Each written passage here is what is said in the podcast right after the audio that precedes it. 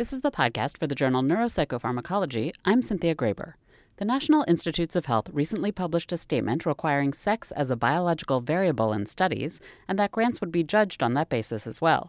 This is in part simply because it's good science, and in part to correct for decades in which both animal and human studies were largely conducted with male subjects. A new review paper was published in the journal Neuropsychopharmacology in response to this NIH statement called Sex as a Biological Variable Who, What, When, Why, and How. The authors are Tracy Bale, professor of neuroscience and psychiatry, and Neill Epperson, professor of psychiatry at the University of Pennsylvania.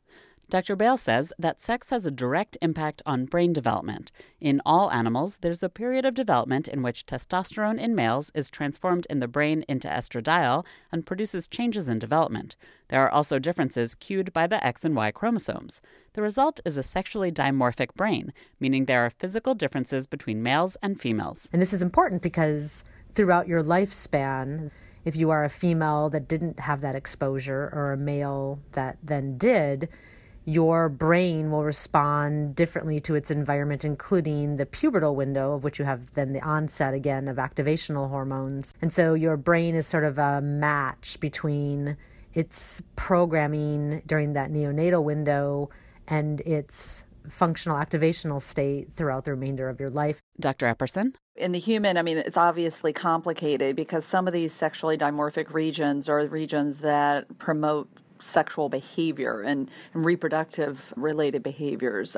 And for a long time in neuroscience and reproductive endocrinology, people kind of focused on those particular brain regions. And um, I think that when it comes to clinical neuroscience and thinking about human individuals with respect to behavioral disorders, I would arguably say people still aren't really being taught.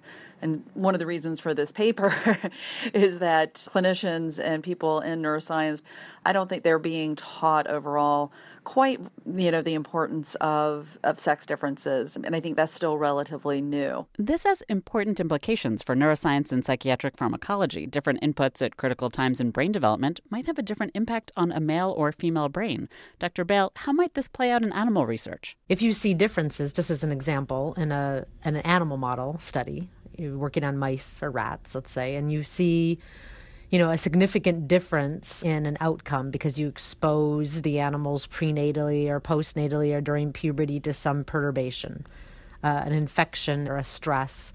And then you study those animals throughout their life in terms of behavioral responses or how their stress axis works or changes in their brain patterns, etc. And you see sex differences, meaning one of the sexes was vulnerable to that perturbation and one was not.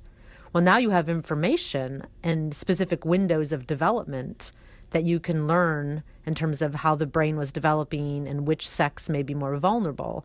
Well, that's hugely informative because now you can begin to study that window of time. You can map on that period of brain development to what happens in humans. You can begin to really think about the mechanism by which one sex is protected and the other is vulnerable. And that's hugely informative for trying to figure out why, in, in many cases, there are uh, sex and gender differences in, in human psychiatric disease. Let's talk about designing studies to better account for these differences. I understand that one of the previous scientific concerns had been that females, both animals and human, were thought to be more variable than males in neuroscience and psychiatric studies because of their menstrual cycle. But you found in animal models that isn't the case, correct, Dr. Bale? What uh, we've cited in the manuscript is that there are several studies now that have documented, in fact, that females are actually less variable when looking across many, many different studies. This has been repeated in both mice and rats. That, in fact, in these animal studies published, the error and the variability in the data are less in females than males. So that is no longer an acceptable justification. So what what we've laid out in the document is to give sort of an basic guidelines for you know if you do a comparison and you see a robust sex difference and then you might be interested in understanding the potential of, of what's driving those differences. Once you see you have a sex difference, then you have gangbusters of, of mechanistic questions you can begin to ask. Is it hormonally related and or chromosomally related? What's driving these sex differences? And the point really that NIH is making is that they're not pushing people to understand the estrous cycle or the contributions, let's say, of, of estrogen in, in outcomes. What they want is people to do their initial examination, powering enough with males and females to be able to at least ask do there appear to be robust differences between in, in these outcomes between males and females and dr epperson how does this play out on the human side well, on the human side, I think it depends on what you're studying. You know, if you're studying a disorder that occurs predominantly in females, such as um, depression and anxiety, then I think you're hard pressed to say you're only going to study males unless there's something specific about the male that you're interested in examining. So, for example, if you are interested in androgens, for example, and you know we know that men who have low androgen levels prematurely will present with depression phenotype, fatigue, weight gain, loss of libido, a number of the kinds of symptoms that now people call sort of menopause. so you would obviously say if if that's what you want to study, then sure you're going to be studying men. But if you're looking at things like, for example, migraines or autoimmune disorders, and you're saying that you're only studying men, I think you'd have to really justify sort of why you were doing that.